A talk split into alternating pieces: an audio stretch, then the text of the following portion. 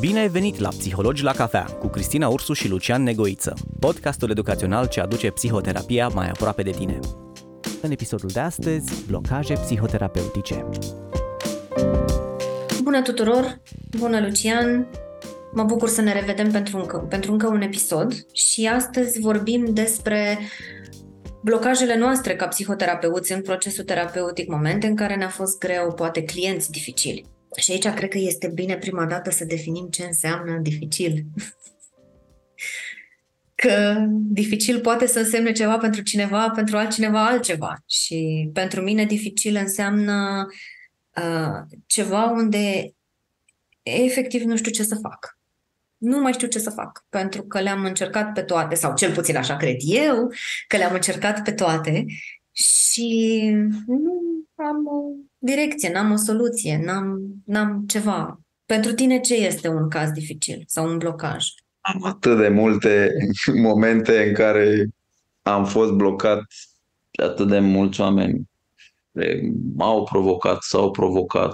La începuturi poate consideram clienți dificili persoanele care nu reușeau să își facă celebrele exerciții pentru acasă, care nu erau suficient de asumați, de disciplinați, care nu-și asumau nici actul terapeutic și care comunicau cu noi la mai multe niveluri. La suprafață, da, îmi doresc să schimb, dar în adâncuri, ca în Caragiale, iubesc schimbarea, dar să nu se schimbe nimic. Mm. În principal, cred că eu, în perspectiva mea despre terapie dificilă, cu acei oameni care aparent nu își schimbă, nu își îmbunătățesc stilul de viață, nu aduc o calitate vieții lor, cred că e și dificultatea mea de a accepta, să spunem, pe termen lung astfel de terapii, fiindcă mă pot simți și eu ineficient, că nu aduc acolo plus valoare vieților. E drept că în ani aceste mecanisme interne așa de flagelare s-au diminuat, fiindcă eu pot să încerc multe lucruri, dar am nevoie ca și omul din fața mea să fie aderent, compliant și să inițieze schimbări. Pentru tine este greu lucrul cu acești clienți, pentru că este greu să-i vezi pe ei că nu reușesc să aibă un progres sau pentru că e greu pentru tine în proces cu ei să vezi că nu fac un progres? M-am învățat de mult, nu-i așa, că suntem diferiți și în ceea ce privește modalitățile noastre de a supraviețui, de a ne face bine. Am identificat și identific uneori aceste diferențe în ceea ce privește, să spunem, stilul meu în care poate sunt mai solution focus atunci când am o problemă, mă confrunt cu ceva neplăcut și vreau să rezolv, față de coping-urile unor clienți de-ai noștri care se blochează cumva, care intră în acel freeze, se predau în fața greutăților sau evită, amână, se refugiază în adicții.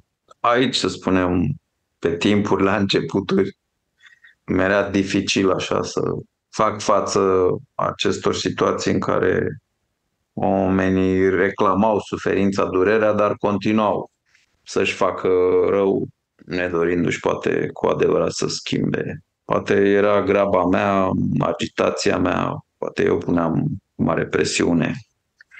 Acum am învățat să onorez ritmul fiecăruia și pentru că am acceptat, să spunem, și propriile mele limite. Nu avem o baghetă magică și știu că îți dorești să abordăm și această temă. Îmi vine în minte o terapie tânără, cred că avem vreo cinci ani de psihoterapie, dar nu la modul de o ședință pe săptămână, o ședință pe lună. Dacă la începuturi, să spunem, ne vedeam o dată la două săptămâni, acum ritmul e cam o dată pe, pe lună. Este o tânără dintr-o altă țară, trăiește într-o altă țară și observ cum continuă să fie anxioasă, cum vin în continuare gândurile negre, cum continuă așa să pună presiune pe ea, să muncească mult și nu știu în ce măsură terapia a ajutat-o, o ajută. Sigur o să spuneți, dacă ea continuă să vină, înseamnă că își ia de acolo ceva din acele ore din relația terapeutică, însă eu, să spunem, nu sunt mulțumit de mine, de strategiile mele, că nu am reușit în acești ani, să spunem, să o ajut mai mult. Deci ai zice că ești nemulțumit de tine? Poftim? Ai zice că ești nemulțumit de tine? Sau de procesul vostru împreună? În primul rând, să spunem, sunt nemulțumit și de mine. Poate eu nu am reușit, n-am încercat destul, destule. Vreau să încep să acuz că m-am lovit de rezistențe, că e ca așa un bloc de piatră, de nepătruns, sau ca un tank T treizeci și patru rusesc, nimic nu-i stă în cale, dar când îi se rupe o șenilă și, din păcate, suferința fizică o mai oprește, ne mai oprește și mai schimbă, se mai odihnește, mai... dar la nivel mental nu am reușit să schimb prea multe din acele gânduri. Le... și desigur, resurse, reziliență. Să cred că mă emoționează așa să-i văd suferința în continuare. Poate pentru unii oameni cinci ani de terapie e mult, poate pentru alții e puțin, dar nu văd în ce măsură contribui la calitatea vieții ei. Mi-au venit în minte mai multe gânduri acum și unul dintre ele este că, poate contrar opinii unora, procesul ăsta este dificil și pentru noi. Mult mai puțin decât pentru clienți, asta este clar. Dar e imposibil să nu te implici și să nu empatizezi și să nu-ți dorești realmente ca omul respectiv să fie mai bine și să-și dorească să depășească anumite blocaje, să găsească un echilibru în viața lui. Și înțeleg destul de bine dorința de a, a, poate a face mai mult sau Uh, insatisfacția de a nu fi făcut suficient. Pentru că cred că cumva pe aceeași direcție se duce și cele mă, cel mai dificil lucru pentru mine uh, sau momente care poate m-au blocat, uh, alea în care feedback-ul primit a, a fost unul care m-a, m-a lovit. Și anume? Am primit un feedback la un moment dat pe care îl accept, dar care m-a lovit. A fost feedback-ul, nu, nu contează niciun detaliu despre persoana respectivă. Feedback-ul a fost, nu cred că ai experiența necesară pentru a mă putea ajuta. Și îl accept. Sunt sigură că pentru persoana respectivă așa este. Dar a fost greu pentru mine. Și mi-am pus la îndoială în momentul respectiv din toate celelalte terapii și tot ce făcusem în trecut. Pentru că m-am gândit, dacă această persoană a avut curajul să zică, poate și alții gândesc la fel, dar nu au curajul să o facă. Pentru că am întâlnit de foarte multe ori, în, nu clienții mei neapărat, dar am auzit de oameni care ziceau, aș vrea să pot să-i spun terapeutului meu că nu mai vreau să continui terapia, dar mi-este rușine.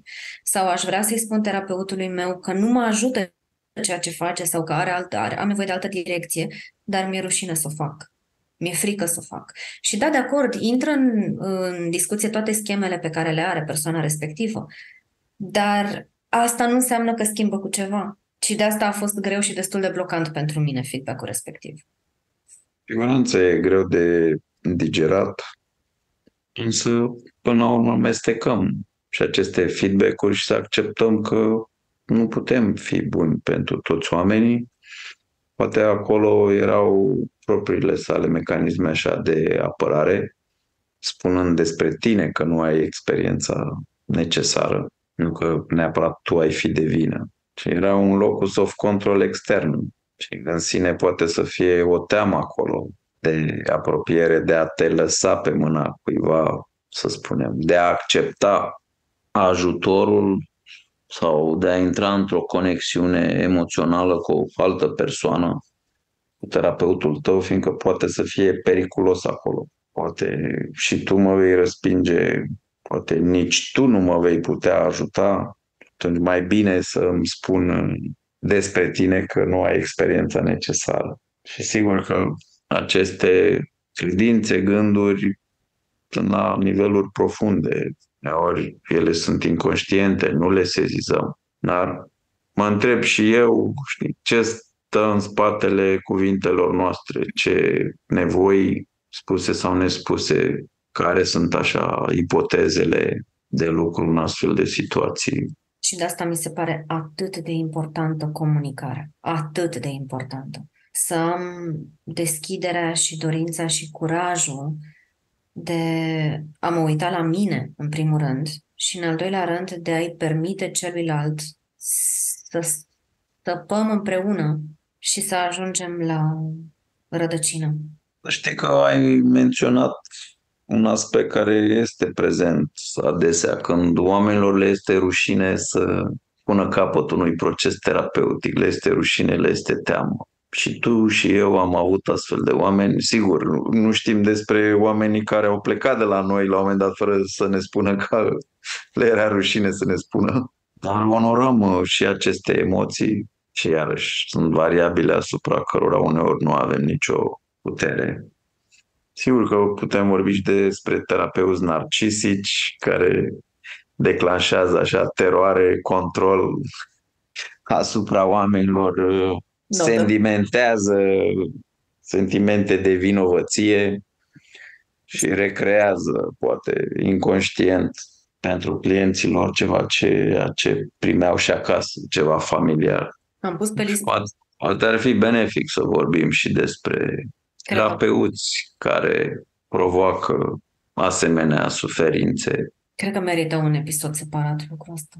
Despre, nu mai țin minte dacă am vorbit despre malpraxis. Da, am vorbit. Terapie. Am vorbit, da. Ar poate despre unele personalități accentuate și despre schemele terapeutului, schemele disfuncționale, timpurii, la fel. Știu că am atacat la un moment dat un pic transferul, contratransferul, însă bănuiesc că oricând aici am putea să mai explorăm, să dialogăm. Cu siguranță.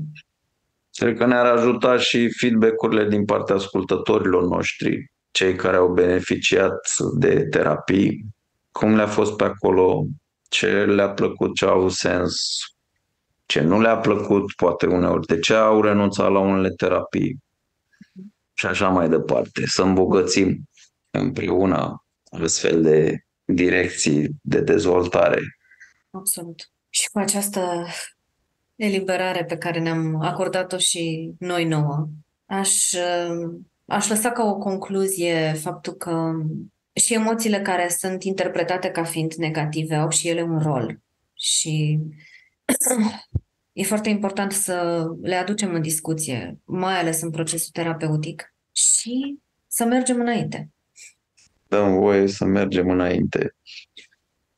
Probabil ascultătorii noștri, dacă ar cuantifica timpii de tăcere în acest podcast, ar observa cu ușurință că au fost unii mai mari, mai îndelungați. Asta și pentru că ne-am permis așa să ne explorăm adâncurile și sentimentele, emoțiile în relație cu unele terapii, poate nu neapărat dificile. E dificil să amestecăm noi ritmul mai scăzut sau uneori neputința oamenilor din terapie și propria noastră neputință. Până la urmă, despre asta este podcastul, nu? Psihologi la cafea, vorbind și despre emoțiile noastre, trăirile noastre, în relație cu terapiile noastre. Noi așa, nu toate sunt dătătoare de experiențe fericite și e firesc să fie așa. Corect. Mulțumesc! Mulțumesc și eu și să ne reauzim cu bine. Ai ascultat Psihologii la cafea cu Cristina Ursu și Lucian Negoiță. Ne vedem săptămâna viitoare cu un nou episod.